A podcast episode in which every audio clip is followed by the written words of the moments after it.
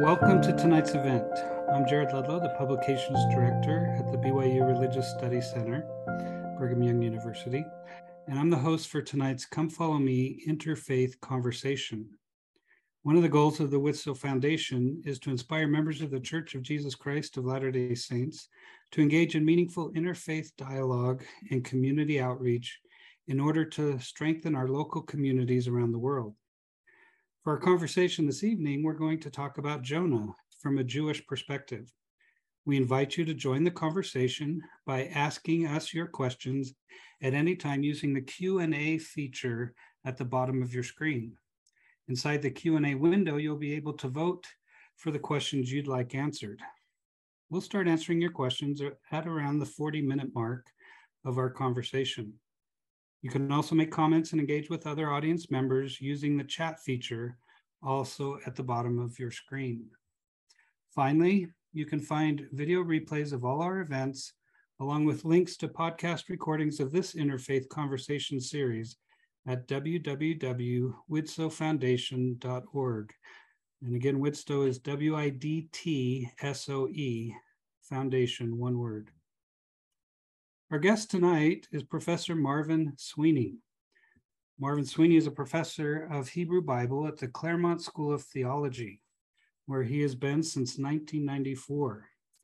He teaches courses in Hebrew Bible and the history of Judaism and Jewish thought. He's also served as professor at various other institutions, including the Academy for Jewish Religion in California, a visiting scholar in Taiwan, in Korea. Uh, at University of Miami, he started his career and uh, various other institutions, including over in uh, Jerusalem at the uh, Hebrew University and the Albright Institute for Archaeological Research. He holds a PhD and MA in religion from the Claremont Graduate School and the AB in political science and religious studies with distinction from the University of Illinois. He's also studied at the Princeton Theological Seminary and again the Hebrew University of Jerusalem and Brandeis University. He's the author of many books, including a lot of commentaries uh, on various Hebrew Bible books. And particularly one that will be relevant for today is one on the 12 prophets. And he's currently writing a commentary on 1st and 2nd Samuel and on Jeremiah. Beyond that, he's written well over 100 articles and 600 reviews. So, very prolific and very uh, distinguished scholar in the field. And we're very pleased and happy that you could join us uh, this evening. So, thank you. To, My pleasure to be here. Thank you. Uh, so, kind of to start us uh, in this discussion of Jonah, before we get to the book of Jonah exactly, why don't we talk a little bit about these 12 prophets or the 12 mm-hmm. books. Mm-hmm. Uh, that's a, a literary collection where this is found, and then maybe a little bit about the historical context where this uh, mm-hmm. story takes place. Okay. Um, well, Jonah is part of uh, what's called in Judaism the Book of the Twelve, and in Christianity, the minor prophets.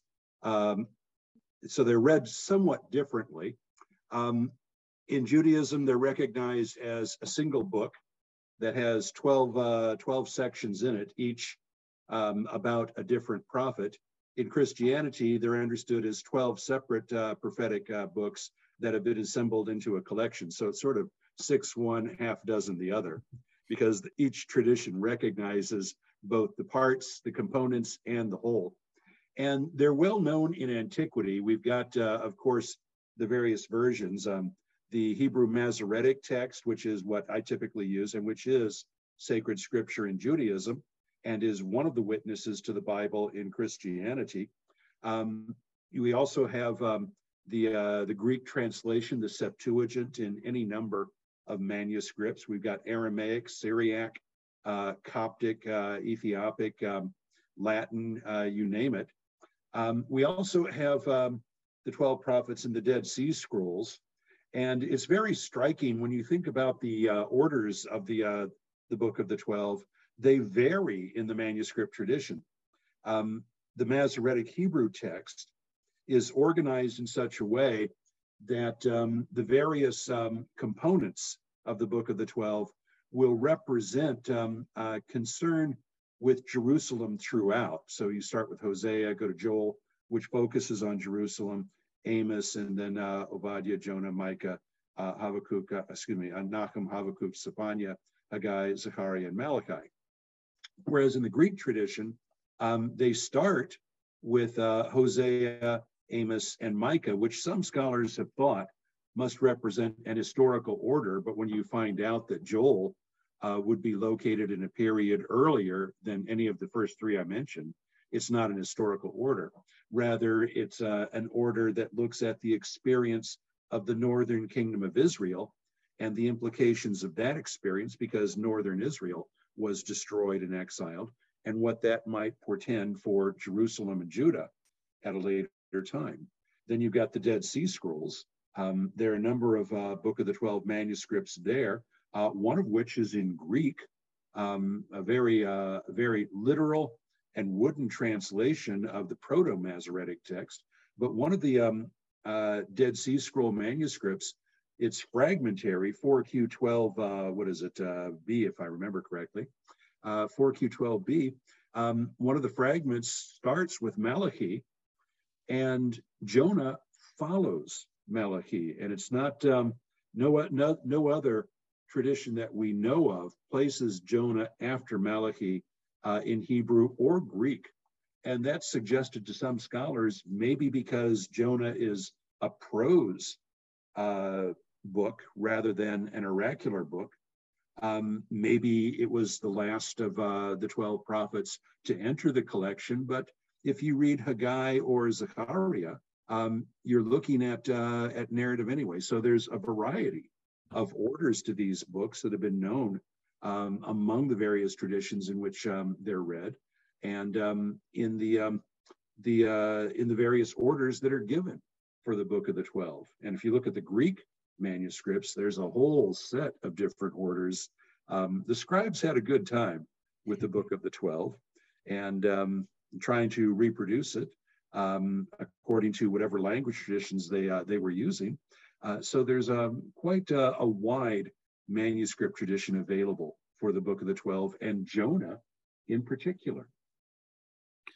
So you wouldn't necessarily just find a scroll of Jonah lying around. You'd find these Book of Twelves. You might find fragments of it separate, mm-hmm. but you you can find individual examples of uh, of the individual twelve prophets. So that's not much of a problem, um, particularly since um, uh, in various traditions, the books are read at different times. And in the case of Christianity, the books are read as separate books in and of themselves. So it's not impossible to find uh, Jonah or any of the others of the 12 on a manuscript that um, only has that book, or maybe a sub collection.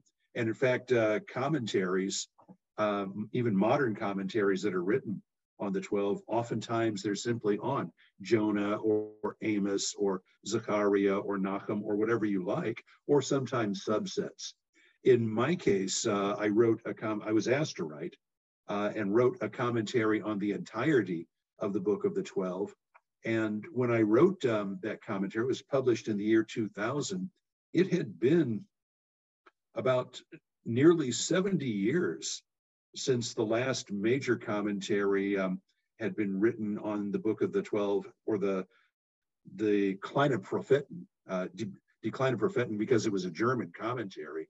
Um, then you saw collected studies, but since that time, most of the commentaries have been on individual books, and it's only recently that scholarship has begun to return to asking the question what does the book of the 12 or the minor prophets look like as a whole? And I've been privileged to be part of that conversation, um, have made some contributions to it, among with other scholars in the field. So it's actually sort of a live, uh, a live issue right now in biblical scholarship. Um, how do we read the book of the 12 as a book in and of itself? And how do we read the individual um, prophets that are contained within it, depending on what order we're looking at? Mm.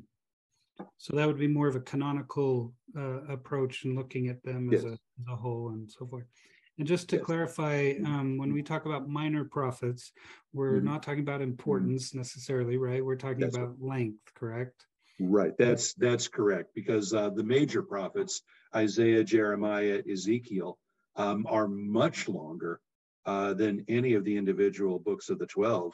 Um, in fact, um, Isaiah at 66 chapters has the most chapters. Jeremiah at 52 chapters actually has the most words. Um, and in modern scholarship, one of the questions that's come up in the book of the 12 is why is that uh, collection brought together into a single book or a single collection? And number one, and number two, it appears to um, have been um, presented in such a way that it responds to issues that one sees in the book of Isaiah. Um, so there's a, a, sense that Isaiah has um, its own sense of divine revelation and how it goes about thinking about issues raised in the book. Um, the book of the 12 can oftentimes uh, challenge it. Uh, for example, the very famous oracle about um, uh, all the nations coming to Zion in Isaiah chapter 2 um, that uh, will bring about an age of peace in which uh, nations turn their swords into plowshares, spears into pruning hooks, and uh, nations don't learn war against each other anymore. That oracle appears several times in the book of the 12, and it's read somewhat differently. In Isaiah um, chapter 2, uh, this oracle begins the chapter, but then you get um, a lengthy oracle concerning the day of the Lord and it's a day of punishment against all who are arrogant, proud, lifted up, whatever. Um, and that includes both Israel, Judah, and the nations. Whereas when you see it in the book of Micah, the same oracle, slightly different wording, but it's in a very different context. You don't see you don't see this oracle in Micah 4 and 5 as part of a longer unit that looks at both the punishment of Israel, Judah, and the nations together, as Isaiah does, um, you get language that suggests they're considered separately, and that the sequence in Micah is that some of the nations, Babylon in particular, are going to attack Israel and Judah. And the way to bring about peace is to defend oneself and raise up a Davidic Messiah who will eventually defeat the nations that oppress Israel and Judah. And you see similar usage of that oracle in Joel, um, which speaks about an attack against Jerusalem and quotes the oracle turn your um, plowshares into spears, uh, your, uh, or what, whatever. And Zechariah, which also cites it in a context in which uh, it's looking at nations that oppress Jerusalem, and in, at the end of the book calls for a Davidic Messiah to rise up and overthrow the nations that oppress Jerusalem. So there's there's a debate going on in the prophetic books about how do we understand some of these oracles, respond to them, and it's very interesting because if you um, look at other books of the Bible, say the Christian New Testament, um, you get um, you get four different gospels that speak uh, that provide a different perspective on Jesus. And so, what uh, the New Testament wants to do is have you look at Jesus from four different standpoints. You see that kind of technique also taking place in the Hebrew Bible, where this swords into plowshares passage is actually viewed from several different perspectives and gives we readers a chance to consider it um, in relation to the different perspectives that were shown. And it gives us a much wider view of uh, how we might go about interpreting scripture and applying it in our own times and our own lives. Good. Thank you. Thank you for mm-hmm. sharing that uh, mm-hmm. broader picture of these mm-hmm. Of Jonah within these other uh, eleven books. Mm-hmm. Um, well, let's talk a little bit about historical context. Mm-hmm. Uh, Where do scholars tend to place this book and its relationship to what's going on in, in the history of uh, Israel around it? Mm-hmm. Most scholars uh, uh, today tend to see Jonah as a very late book. Um, its language uh, uses a lot of Aramaic or Aramaic derivative, which shows that um, it was written, or at least in its present form, uh, composed or written, perhaps sometime in the Persian period or the Hellenistic period, but it's talking about a prophet from the uh, 8th century BCE. And when we look elsewhere in the Bible outside of Jonah, which gives us no clue other than the Assyrian period uh, in which to place uh, the prophet, um, we have Second Kings chapter 14, verse 25, which appears in the account of the reign of King Jeroboam, the son of Joash um, of northern Israel, who ruled, um, um, according to the American counting system, from about 786 BCE to 746 BCE. And we're told that during Jeroboam's 40 year reign, he ruled over a large kingdom in peace. Everything was going well. And that his kingdom extended from Lebo Hamath in the north, which is up by the Euphrates River, all the way down to the Arava, um, which would be the area of the, uh, the Red Sea, um, which is a kingdom that would be comparable to the kingdoms ruled by David and Solomon some 400 years prior to Jeroboam II's time. I say Jeroboam II because he was the second king of northern Israel named Jeroboam. The first one was the uh, so-called founding monarch, Jeroboam, son of Nevat, um, who was the king who um, ruled over northern Israel after it split from the house of David, according to 1 Kings uh, 12, 13, and 14. But um, what uh, the Bible uh, tells us about Jonah. He's identified as Jonah ben Amittai, um, a name, uh, the name Jonah, Yonah, in Hebrew means dove. So it's sort of a peaceful uh, image, if you will, um, for uh, a personal name. And that his father's name, Amittai, means my truth. So there's an element of, um, of veracity, uh, truthfulness to, to Jonah. And we're told that he was the one who announced that Jeroboam, son of uh, son of Joash, uh, would rule over this great kingdom, uh, and that it would be a kingdom of peace. Of course, it doesn't tell us why it's a kingdom of peace. Um, uh, it's just presented that way. But uh, Jeroboam um, ben Joash, son of Joash, was the fourth member of the house of Jehu, um, you might pronounce that Jehu, depending on how you read the English uh, translations. His great grandfather was the founder of the dynasty. Um, after the fall of the house of Omri, whose chief king was Ahab, who doesn't have a very good reputation in the Bible. But uh, Jehu revolted against the house of Omri. Um, he was engaged, he was a, a, general in the Israelite army fighting in the uh, Transjordan against uh, Aram or Syria, which was trying to take control mm-hmm. of Israel at that time. And the war was not going well. Ahab, King Ahab, had been killed. Uh, his son, uh, his son Joram, had been wounded. Uh, the army was being defeated, and Jehu, being a general, ended up leading a revolt against the house of Omri. Uh, overthrew the dynasty, took control, but things did not go well because he was focused on internal politics. The Arameans um, proceeded to attack, push their attack, and basically drove all the way through the Jezreel Valley down to Philistia and subjugated northern Israel. It didn't go well. And it took several generations. His grandson, Joash, was the one who actually made the moves to restore Israelite independence. And after that was done, Joash's son, Jeroboam, ruled over a kingdom of peace. Of course, what the Bible doesn't tell you is during that time, how did they find the strength to throw off Aram?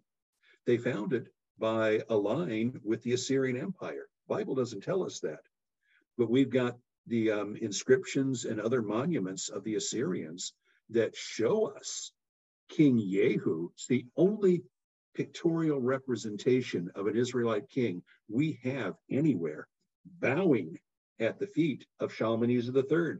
He found an ally on the other side of Aram who promised, if you need help, we'll attack the Aramaeans and get them off your back, which is what the Assyrians would do. And we also know that his grandson, Joash, who I mentioned before, he's mentioned in a tributary list of an, the uh, next Assyrian monarch, Adad Nirari III. Basically, that peace was brought through an alliance with the Assyrian Empire. And because of that alliance, Jeroboam had a peaceful reign because the Aramaeans didn't dare attack because they knew if they did, the Assyrians would jump down their throats immediately. Yeah. And yet, as as we'll see, the Assyrians will be a major uh, yes. thorn in the side of the northern Israelites and a major part of this story, right? That's um, correct. So just to clarify here, the the Jonah mentioned in Second Kings, you said fourteen twenty five, I believe. Yes. Yes. Um, do biblical scholars think this is the prophet that's this story is built around, or yes, is this just a, a name that maybe it was used to to connect this? A, li- a little, a little of both, okay. because we've got a story about what appears uh, appears to be an historical prophet, and I'm well aware that in uh, the Church of the Latter Day Saints, Saints, historical issues are very important, but we can't verify the various actions that are that are reported or discussed in the book of Jonah um, for example, being swallowed by a great fish. And what is that great fish? Um, and let me just say that um, in recent experience, I read a newspaper article, well, newspaper, I read it on the internet, mm-hmm. Um, Yahoo News, uh, a few, a couple of months ago about a, a fisherman. I think he was um, on a boat off of Massachusetts somewhere, but uh, somehow his boat was sinking and um, he was apparently um, swallowed, at least in part, by a whale. And uh, he realized where he was, uh, started kicking, and the whale spit him out. So it's not impossible to be at least partially swallowed by a, by a whale and, uh, and to survive.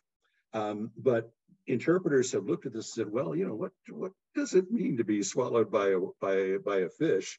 Um, in Hebrew, it's dag gadol, a great fish. If you read it in Greek, um, they use the uh, the term um, um, uh, ketos megalos, um, a, uh, a large sea monster, which has been understood to be a whale or something along those lines. So the, the translations play a role actually in how we think about what this fish might be. And it's also striking that, uh, you know, when we think of God, of course, God can do anything. So if God wants Jonah to be swallowed by a great fish or sea monster, whatever this thing is, um, and that he can stand and pray to God from inside of that fish, then God can do that if God wants to do it. So that's that's not something that I would care to dispute. But at the same time, the issue of historicity, I think, is a secondary issue.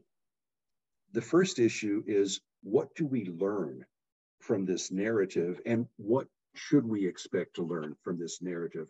And that's key because in Judaism and Christianity and Islam, stories, whether they're based historically or not, are major teaching tools. And even in our modern society, we can read stories, novels that may be historically based.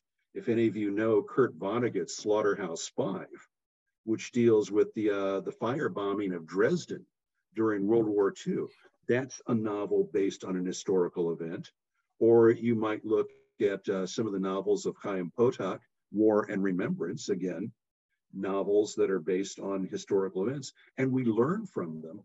So that with Jonah, we have no means to prove empirically whether this actually happened or not.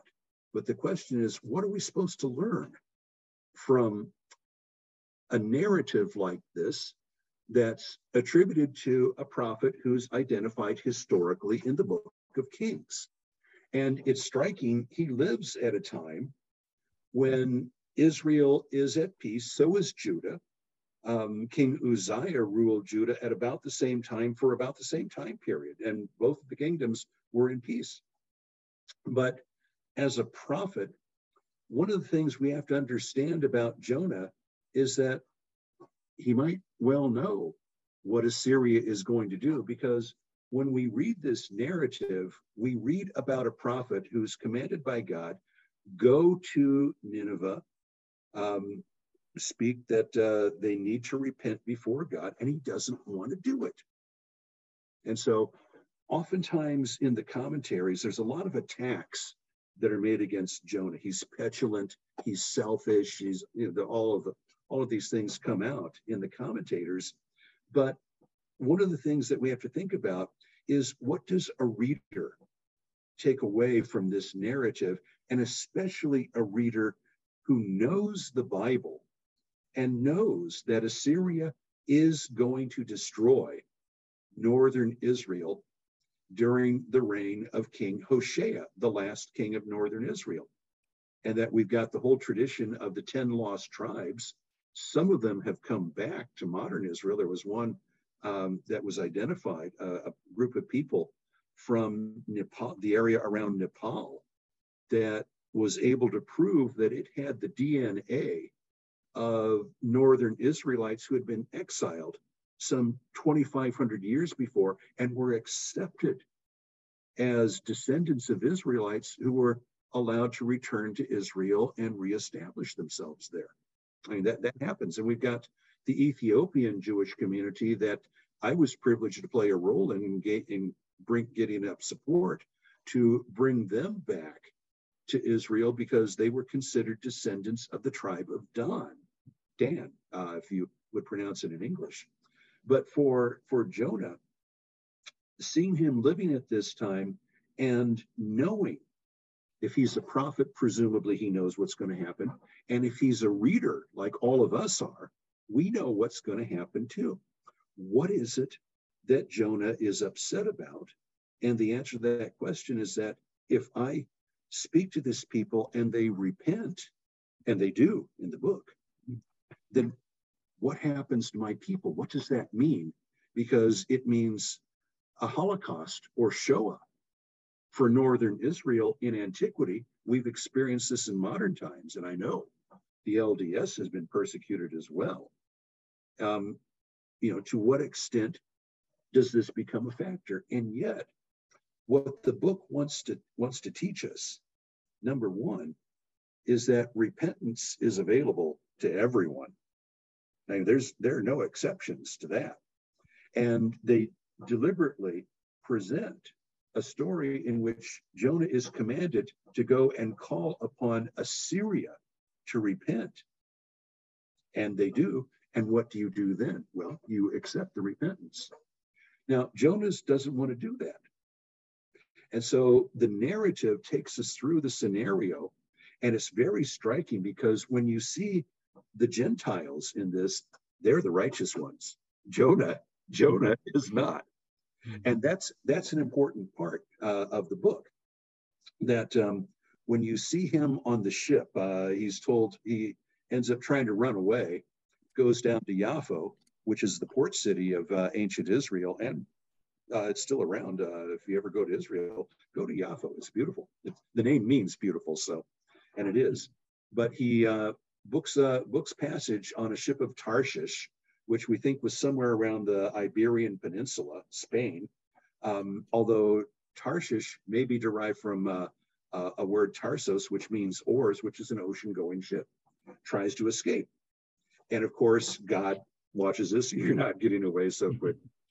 Um, brings a storm, and the sail and while Jonah is down in the hold of the ship, sleeping soundly, the sailors are, you know, basically desperately trying to save the ship and their lives.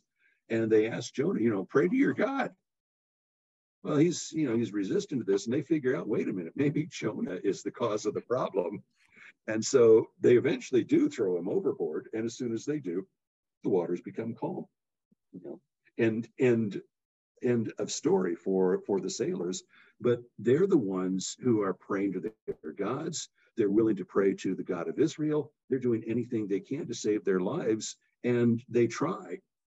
But in the end, Jonah doesn't cooperate. So we have Jonah brought back on shore. And um, the second part of the end, well, not yet, but um, he ends up in the water. That's when he gets swallowed by the fish. And so, as he's in the belly of the fish, it's uh, it's very interesting what you see here. Um, he's going down to the depths of the sea in the belly of this fish, which many interpreters have seen as sort of a death march for him. He's descending down to Sheol, the world of the dead. Um, and we see examples of this, for example, Isaiah 14, when the Babylonian king descends to Sheol, all the dead kings of the nations are down there waiting for him. And so we see what ancient Israel thought uh, Sheol meant. So you see Jonah going to the depths of the ocean and going down. Um, when he's down there, he begins to realize, where am I and what am I going to do? And he prays to God for forgiveness. And so you look at this, and what you see is some is a model of repentance, at least on Jonah's part. And so the fish spits him out onto dry land, and we move into chapters three and four, in which God comes back to Jonah and uh, commands him again, go to Assyria and um, call on these people to repent. And this time he goes. Um, calls on the people to repent, but well, he doesn't really want to do it. I mean, makes that clear. And then once the call for repentance is out, the Assyrians do it. And there's an, an element of humor in this because they show all of their animals are also repenting. um, so, you know, it's, uh, you know, stories work when you can get a good laugh out of them, even when you're discussing serious subjects. But you see this, and Jonah is still very skeptical and you see uh, him sitting under a broom tree, which may be any number of shade plants, and saying he wants to die. And God comes to him and asks him, You want to die? Because these people have repented. Yes, do. Um, why is it you care so much um, uh, that, that you're so worried that you want to die because these people are going to live? Um, you want to die because the broom tree you're sitting under has died under the heat of the sun. What's what's what's the matter with you? Why should not these people be saved? Uh, their lives be saved, which is how the book ends. Um, and that's that becomes the important point of the book. What does repentant mean, repentance mean? Now, when we think of Assyria, we think of the country that destroys northern Israel, but that happens after the reign of Jeroboam ben Joash, and presumably at some point after the lifetime of Jonah ben Amittai. And so the Assyrian Empire has not made the decision to destroy Israel. They might be condemned for that later. Book of Isaiah makes that clear. But at this point, they haven't done anything wrong, number one. And number two, they've asked for repentance and how is God supposed to respond? And of course, God responds by granting the repentance. Okay, your lives will be saved. Now, because of that message, the book of Jonah is read on Yom Kippur, the Jewish day of repentance. We just had it a, a few weeks ago, October 5th and 6th. And during that day, we fast, we pray in synagogue, um, and the prayers, the prayer service focuses on repentance um, because God is going to make the decision what is going to happen to each of us in the coming year. And people are basically there to repent and save their lives because they could die in the coming year or they might not. It depends on what God decides for us. And we don't, we, we don't know that. But Jonah is read in the afternoon service, and that's a key time to read it because it comes in the late afternoon, been fasting ever since sundown the night before. And that's the time that the dehydration headaches start, um, that you begin to feel, really feel the fast. And, um, and it reminds us that we are mortal, that we are going to die at some point, and that in Jewish tradition, that we will be judged by God. And so it's a reminder of what the day is about. We are here to repent before God, bow down before God, ask God's forgiveness, and we're obligated, if we've wronged people, we're obligated to go to them and ask their forgiveness as well. It's not just that you go to the synagogue and pray for forgiveness and you get it. You have to actually repent in Jewish tradition. And so the last one of the last things that happens is that in the afternoon service, uh, the Torah is read um, and Jonah is read, and it reminds us that repentance is open to all, and it's our responsibility to repent and to live our lives in a way that would not call for us to be judged as being wrong or sinful or what have you. And that we have the example of the Assyrians in the book of Jonah to show us how this might happen. And so it's a reminder of what this day is about. And so at that point, you read the book of Jonah, you see this narrative. Uh, and as I mentioned before, you know, as a, as a narrative, we can't prove or disprove it either way. But that's that's not the point. The point is the message that's being articulated in this book, and that we then take as Yom Kippur starts to come to an end and we go out to live our lives for the coming year, asking ourselves, well, what did I learn during this period of Yom Kippur of fasting, self denial, and repentance? And how will I change my life for the better in the year that I'm starting now? So that, thank you. Yeah, thank you for that uh, explanation because, mm-hmm. um, you know, I as you mentioned in passing, uh, Jonah does have these comedic mm-hmm. or humorous elements yes, to the yes. story. Mm-hmm. And, you know, I, I, had heard that it was read on Yom Kippur, the most solemn day, really, of the mm-hmm. Jewish calendar, yes. religious calendar. And it always left me wondering why. And, uh, you know, he becomes, I guess, this, or this, this story raises these important issues uh, that mm-hmm. relate to the seeking forgiveness, uh, you know, repenting that's going on mm-hmm. uh, yes. on Yom Kippur.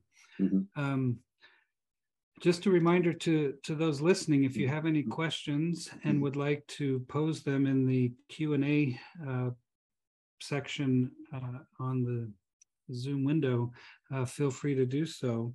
Um, but just to kind of follow up here a little bit, mm-hmm. so part of the message, would you say, with Jonah is that it's more of a universalistic uh, viewpoint of God's children versus mm-hmm. particular verse, you know, just the house of Israel kind of thing. What, what it's actually it's that? actually both. Both, um, okay. because um, it it plays upon a theme from uh, from the Torah, the Pentateuch, um, Exodus 34 verses six and following, where Moses is um, uh, is in a cave on Mount Sinai after the golden calf incident, which is, of course, a major a major problem in the Pentateuchal narrative, in which uh, sin has taken place, and God judges those who worship the golden calf. And Moses asked to meet with God sort of face to face, but God won't do that. But God puts him in a cave um, and walks past so that Moses never sees God's face, although other portions of the of the Torah speak about Moses and God speaking face to face, but Exodus 34 does not. And what happens is that as God passes, um, you hear this uh, this chant, uh, "The Lord, the Lord, um, uh, merciful and gracious, long of patience, etc., which speaks about God's mercy.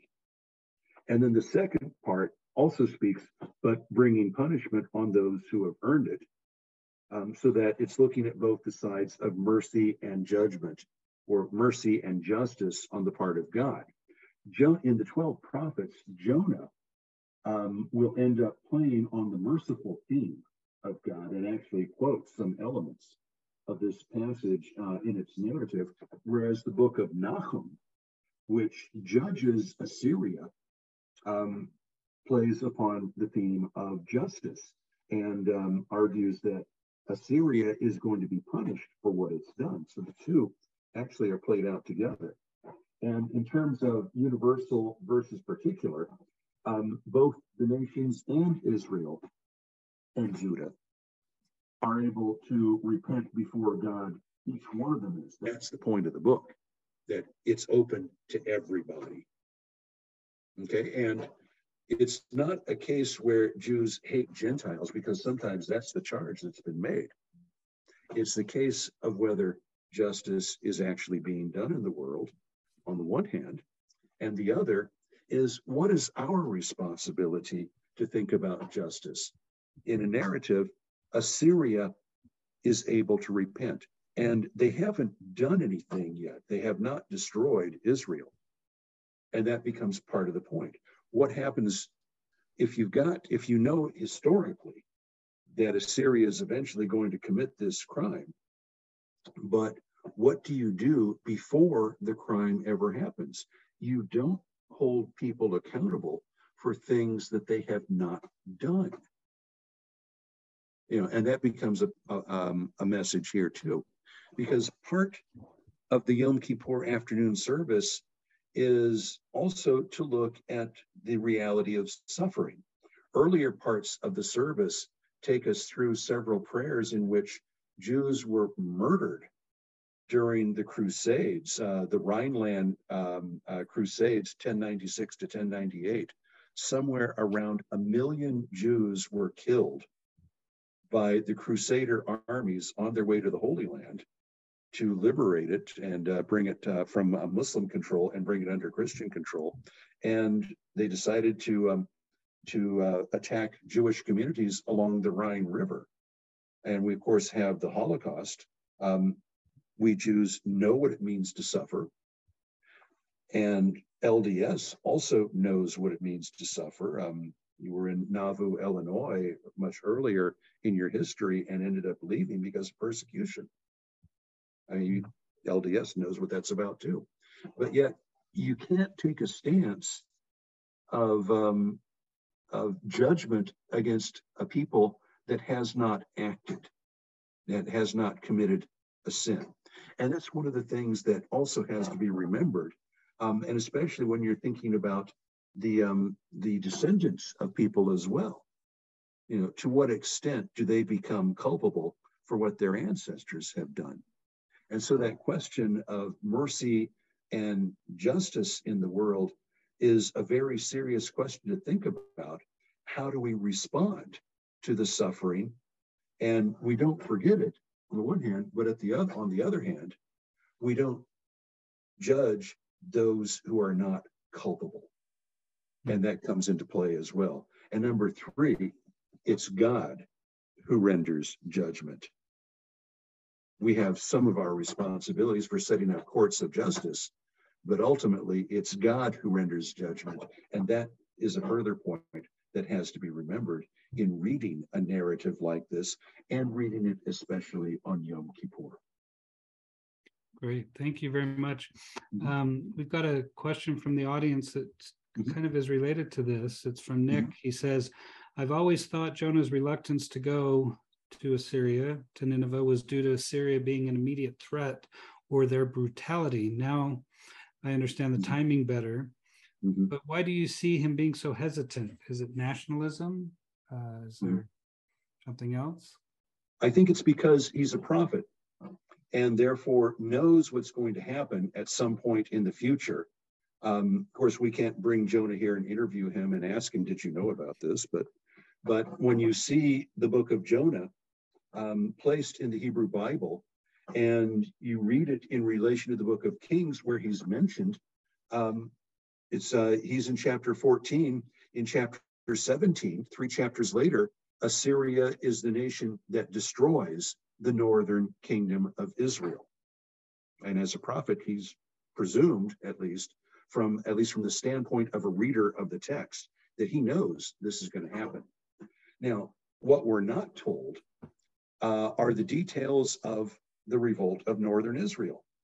As I mentioned before, we know from Assyrian records that Israel was a vassal, subject to the Assyrian Empire. We know what Assyrian treaties look like. They say if um, if I need if uh, I need help from you, the Assyrian king says, "I need help from you. Send your army. You do it."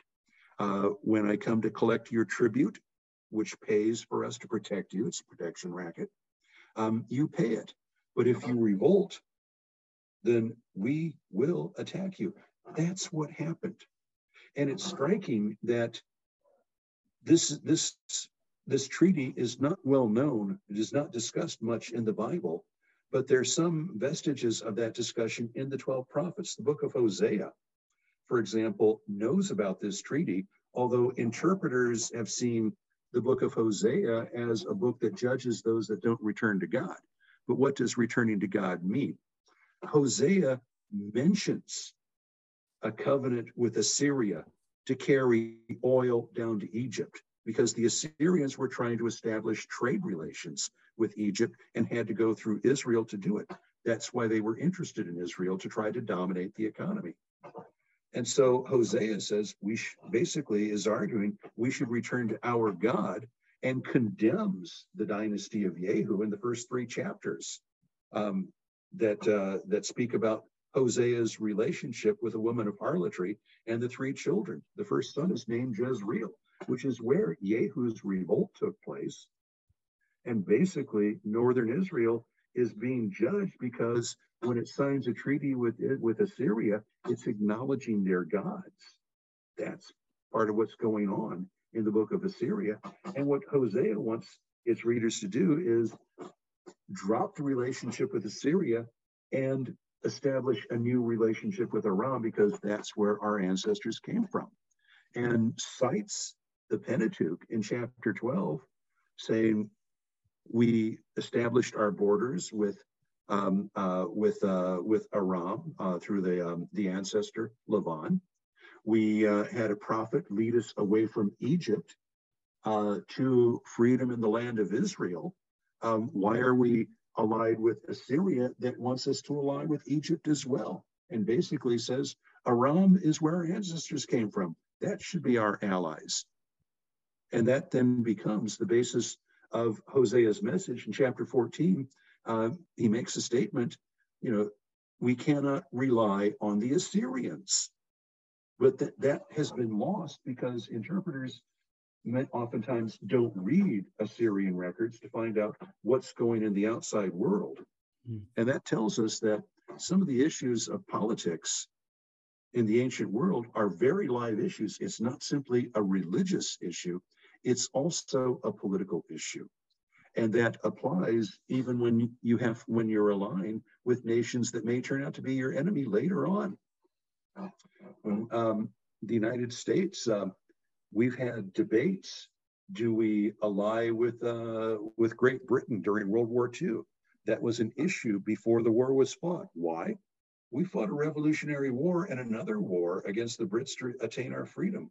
Why would we then ally with the Britons? Why? Because it was in our best interest to do so. Why would we fight against the Germans during World War II? Because even in the early colonial days, about half of our population came from Germany. In fact, um, the US Congress had to vote at one point. There was um, the early uh, congressional period, there was uh, a bill on the floor to um, uh, decide the question of what language should the new United States speak. And the questions was, was it English or was it German? Because we had so many German immigrants. And what broke the tie was somebody suggested, well, why don't we uh, why don't we um, uh, use Hebrew as our language because it was taught at Harvard College at the time and it was a biblical language. Um, and that actually shifted one vote, at least one vote, from German to English, and English became the language of the United States. Mm-hmm. But we've had different relationships with nations. England was once our enemy, now it's our friend. Germany um, was once our enemy. Now it's our friend. Um, Japan was once our enemy. Now it's our friend. Um, and we see these kinds of issues coming up in the world of politics. Religion isn't something that just that is just located in one synagogue or church. It deals with the entire way in which you live your life and think about your interrelationships with others, whether we're talking about individuals or with nations. And that's one of the things that the book of Jonah teaches us also. Um, it's not a question of universalism versus particularism, although I don't like the term particularism. It's a, an issue of how do we respect both ourselves and the people with which we interrelate. You do them both, and you don't have this reservoir of revenge before an act has happened. You know, we happen to be privileged, or Jonah maybe was privileged to know about this beforehand, but still, if you're going to take the notion of justice seriously, you don't punish someone for a crime they have not committed. They may do it later, and then they then they should be punished if they've committed a crime later. But if they have not committed a crime, you do not you do not take them to court for that. Okay. Um, maybe this next question, again from the audience, uh, might just be a short answer, but from Ann Leah, is there any reason for the date on which Yom Kippur is celebrated? Since yeah. we talked a little bit about that. Yeah. Book of Leviticus says the tenth uh, the tenth day of the seventh month, which comes um, ten days after the day that's celebrated in New as New Year. Um, so you follow the dates that are laid out in Leviticus, um, which means you got to read Leviticus um, because many, many, people, many people are resistant to do that. But Leviticus is a book of holiness. It discusses the uh, the holy days of the year, uh, the way in which you off make offerings to God in the temple, um, and the way in which you think about ethics and morals. Leviticus 19 goes through quite a bit of that. Um, it's a book of how to conduct yourself in a holy manner. And so God gave us the dates, um, and those are the dates that we observe. And would it be maybe to start off the new year kind of on a cleaner slate to yes to start yes. the atonement and things? Um, in the United States, we think of Rosh Hashanah and Yom Kippur as the holiest days of the year, but um, they are actually preparatory holidays for Sukkot, tabernacles, which takes place uh, starting on the 15th day of Tishri and runs in the United States for a total of some nine days. Uh, we just concluded Sukkot about a week ago. Um, it's a whole system of, uh, of festivals. Um, it's sort of a, akin to uh, Christian uh, Christmas and New Year's, the Holy Week period, if you will. Um, whereas in Judaism, it comes in the fall Rosh Hashanah, Yom Kippur, and Sukkot, concluding with uh, Simchat Torah, which is when we conclude the annual reading of the Torah and start it up again for the coming year. It's uh, it's an entire holiday season. Um, in the United States, though, people think, well, Yom Kippur is the holiest day of the year. That's not actually true. The holiest day of the year in Judaism is Shabbat, hmm. Saturday, Friday night till sundown Saturday. That's the day we're supposed to, um, that's the, especially the day we, um, uh, we are supposed to observe, although in the United States, much, a much more secular country than say ancient Israel or Judah was, um, it's oftentimes overlooked, but uh, Shabbat actually is the holiest day of the year uh, because that's the um, the uh, weekly anniversary of creation, and then Rosh Hashanah is the annual anniversary of creation. So it's it's a matter of seeing holiness throughout the year, not just for a couple of days per year. But uh, I think uh, LDS understands that that principle as well. Um, we've got a couple of similar questions. Uh, so I'll ask Roberts that kind of covers what another audience member also asked. And of mm-hmm. course, this is coming from a Christian perspective.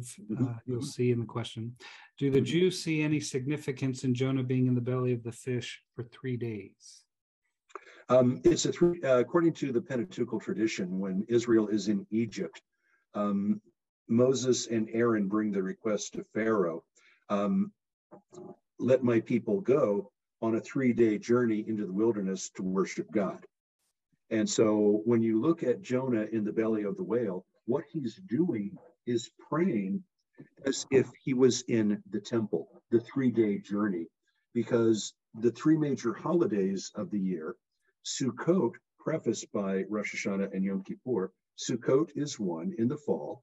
In the spring, you've got Shavuot, which celebrates the revelation of Torah um, in May or June. And then um, uh, you have Passover. I skipped over Passover in the spring. You've got a seven to eight day holiday uh, that begins the uh, barley harvest. Those are the three holidays. They're all what are called pilgrimage festivals, in which one was expected to, um, in the ancient world, travel to Jerusalem or wherever the temple had happened to be, because northern Israel had Beit El and Dan, But they were pilgrimage festivals in which people would come to bring their offerings to God there.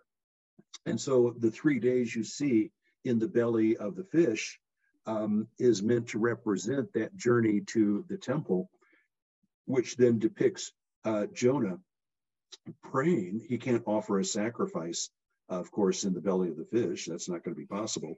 But um, he can pray, which is part of the of the worship service, and the being in the belly of the fish um, is a metaphorical way of having him then turn to God uh, as if he was in the temple and appearing before God. Of course, God's everywhere, even at the bottom of the sea. Um, and so that metaphor of appearing before God as if it is the temple uh, would then explain uh, the three days that uh, that are used in the narrative, because it's a way of signaling to the reader we're not just talking about a fish or the ocean here. We're talking about your presence in the temple at the appropriate times. That if you're going to repent before God, you need to go there and do it. Interesting. Uh, another question Given that mm-hmm. suffering occurs to all in life, and it mm-hmm. God who renders judgment, do you mean in the mm-hmm. next world, not in this life? Or mm-hmm. when you've talked um, about judgment? It's um, Judaism, uh, much of Judaism now believes in an afterlife. That was not the case in, uh, in the period of the Hebrew Bible. Um, basically, everybody went to Sheol, everybody died, and Sheol is presented as no fun whatsoever. Um, if you read Isaiah 14, um, they make the point that not only are the ancient kings, the dead kings, waiting for the Babylonian kings, but they're sitting on beds of maggots and all the rest of the of the of the rotting and whatnot. It's not presented as in any way a wonderful experience. But then you get a couple of um, uh, refer- or about three or so references to resurrection uh, in the Hebrew Bible. Um, the book of Daniel is probably the most prominent one. Um, but you also have a reference in Isaiah 25 about the dead coming back to life, that God will bring them back to life. And then you've got Elijah um, and Elisha bringing um, uh, uh, boys or young men back to life after they had died in narratives in um, 1 Kings 17 and uh, 2 Kings chapter 8. So you've got some, some references to resurrection. The New Testament um, places major emphasis on resurrection um, because in Greek culture, Hellenistic culture, the idea of eternal life was something that was very important to Greek and even Babylonian culture. They all talk about eternal life. Um, it didn't influence Judaism until roughly the Hellenistic uh, period or maybe the Persian period. And ultimately, Judaism did adopt a notion of uh, of an afterlife, that if you live a worthwhile life of holiness, then at the end of time, God brings you back from the dead and you uh, live eternally in the heavenly temple where you can spend eternity then praising God. It's sort of like Shabbat for eternity. Um, but that's that's more of an historical issue because when you uh, look at the biblical period, um, there's really not much of a notion of an afterlife there's much more of a notion of we die, we all go to Sheol. Um, but that started to change in Judaism, which was heavily influenced by Hellenistic culture and to a certain degree by Babylonian culture as well. Okay. Well, we're almost to the end of our hour. And so I thought we'd end with one last question, which has to do with the final verse of uh, Jonah. Mm-hmm. And uh, I'll ask part of the question from the audience, but then also I have a question related to it because it seems to end as kind of a cliffhanger, or mm-hmm. maybe there's this humorous mm-hmm. end to it. So I'll just read the verse. This comes from the Jewish Publication Society mm-hmm. uh, mm-hmm. version. Mm-hmm. Uh, and then I'll ask the question And should not I care about Nineveh, that great city, in which there are more than 120,000 persons who do not yet know their right hand from their left, and many beasts as well. Mm-hmm. Um, so the final verse refers to those who do not know their right hand from their Mhm. left. This Mhm. comes from Charles. Uh, one interpretation I've heard is that those who are children, excuse me, is that those are children who are not old enough to know to distinguish between right and wrong, i.e., Mhm. you Mhm. know, under the age of eight or accountability in Latter-day Saint terms. Uh, Mhm. what do Jewish scholars think? And then I'll add my part to it is why end, you know, in this kind of and the many beasts as well kind of answer. Well, the animals come in. Well, wait a minute. You know, what about an animal? Why should that? And there's an element of humor there that the animals are going to learn something. But when you think a little more deeply about it, um, looking at this, it depicts the Assyrians as children, which we all were. Um, if you remember your childhood, and um, one of the things that happens is that uh, we grow up and we have to learn. And so, while there may be an element of uh, of humor in this, especially on Yom Kippur, there's also a very serious element that we're all children. We all have to learn. The Ninevites at that time would not presumably have known God, but the book of Jonah presumes that they will someday. And so they start out as children. And one of the first things you learn is your right hand, your left hand, um, as well as all the other things you have to learn when you're growing up as a kid to become an adult, a responsible adult who knows what to do in the world. Um, so you see that, and you see the Ninevites here at the beginning of a journey, if you will, um, that um, may take uh, millennia, if not uh, centuries or millennia, uh, to work itself out. But uh, the book of Jonah presumes that people are eventually going to know God um, because you see the Bible filled with references to the nations witnessing what God does to, for, or with Israel. And if you read um, the Exodus narrative, the Song of the Sea, um, the last, the the later verses of the Song of the Sea um, depict Israel um, journeying uh, out from the sea to the wilderness, and the various nations are watching this happen. So there's there's an element of thinking about you know what are the nations going to think about this that are also coupled, if you will, with assertions that God is the creator of all the world and all the nations, and God is the sovereign of all the world and all the nations. And you see those tropes running through the prophetic literature. Isaiah makes quite a point of that, uh, involving the nations as well as Israel. Book of the Twelve does as well, but it doesn't like oppression on the part of the nations. So it wants to correct that. And likewise, you've got uh, the questions that uh, rise within Jeremiah and Ezekiel. Uh, Jeremiah, you know, how do you um, how do you think about the nations that are brought to punish you? Um, and at what point, according to Jeremiah, did we deserve it? I mean, sometimes we have to think about, you know, do we have responsibility in this world? Jeremiah asks us to think about such issues in relation to one of the greatest catastrophes of his time, the destruction of Jerusalem and exile of the people. And Ezekiel, who's already exiled and lived at the same time as Ezekiel, is asking, how do we go about bringing holiness back into the world, um, particularly when we've seen the destruction of the temple? How do we then go back and restore it when you see that great vision at the end of the uh, book of Ezekiel, uh, which envisions the um, the rebuilding of the Jerusalem temple, and many of its features look very Babylonian, um, such as the altar. And so, you know, what then does that mean for the future as Ezekiel would understand it, be, especially given the fact that both Jeremiah and Ezekiel are priests.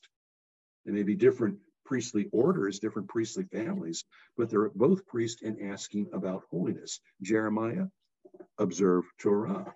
Ezekiel, sanctify the holiness of the world, rebuild the temple. That becomes the center of creation in the thought of, of each of these of each of these uh, figures.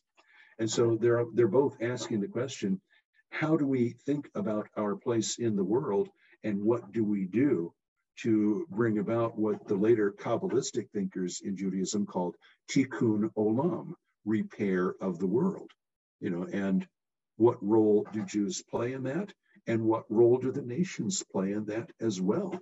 You know, we're not in this alone. We're actually all in this together, even though we may approach it from different religious standpoints.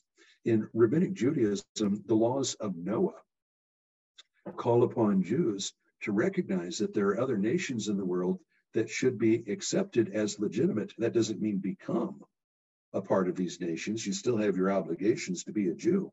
But religious traditions such as Christianity, Islam, and Hinduism have been accepted as true nations in the rabbinic understanding of the laws of Noah. I think Buddhism is well on its way if it's not already there yet. Um, and that becomes a way of recognizing that we live in a multi religious world and see it from different perspectives, much like the model I used um, for the Gospels very early uh, in this interview, um, and learn to accept a world that um, will uh, see God differently. In fact, the oracle about uh, turning your swords into plowshares in Micah, um, actually, the verses four and five make a statement that the nations will observe their gods, we observe ours, but basically is expressing a notion of um, of religious uh, coexistence in the world and recognizing that we see things from different standpoints and then asking how do we live in this world given that difference in reality that we expect that this is a world that will become a peaceful world? And it's up to us to make it that. Good.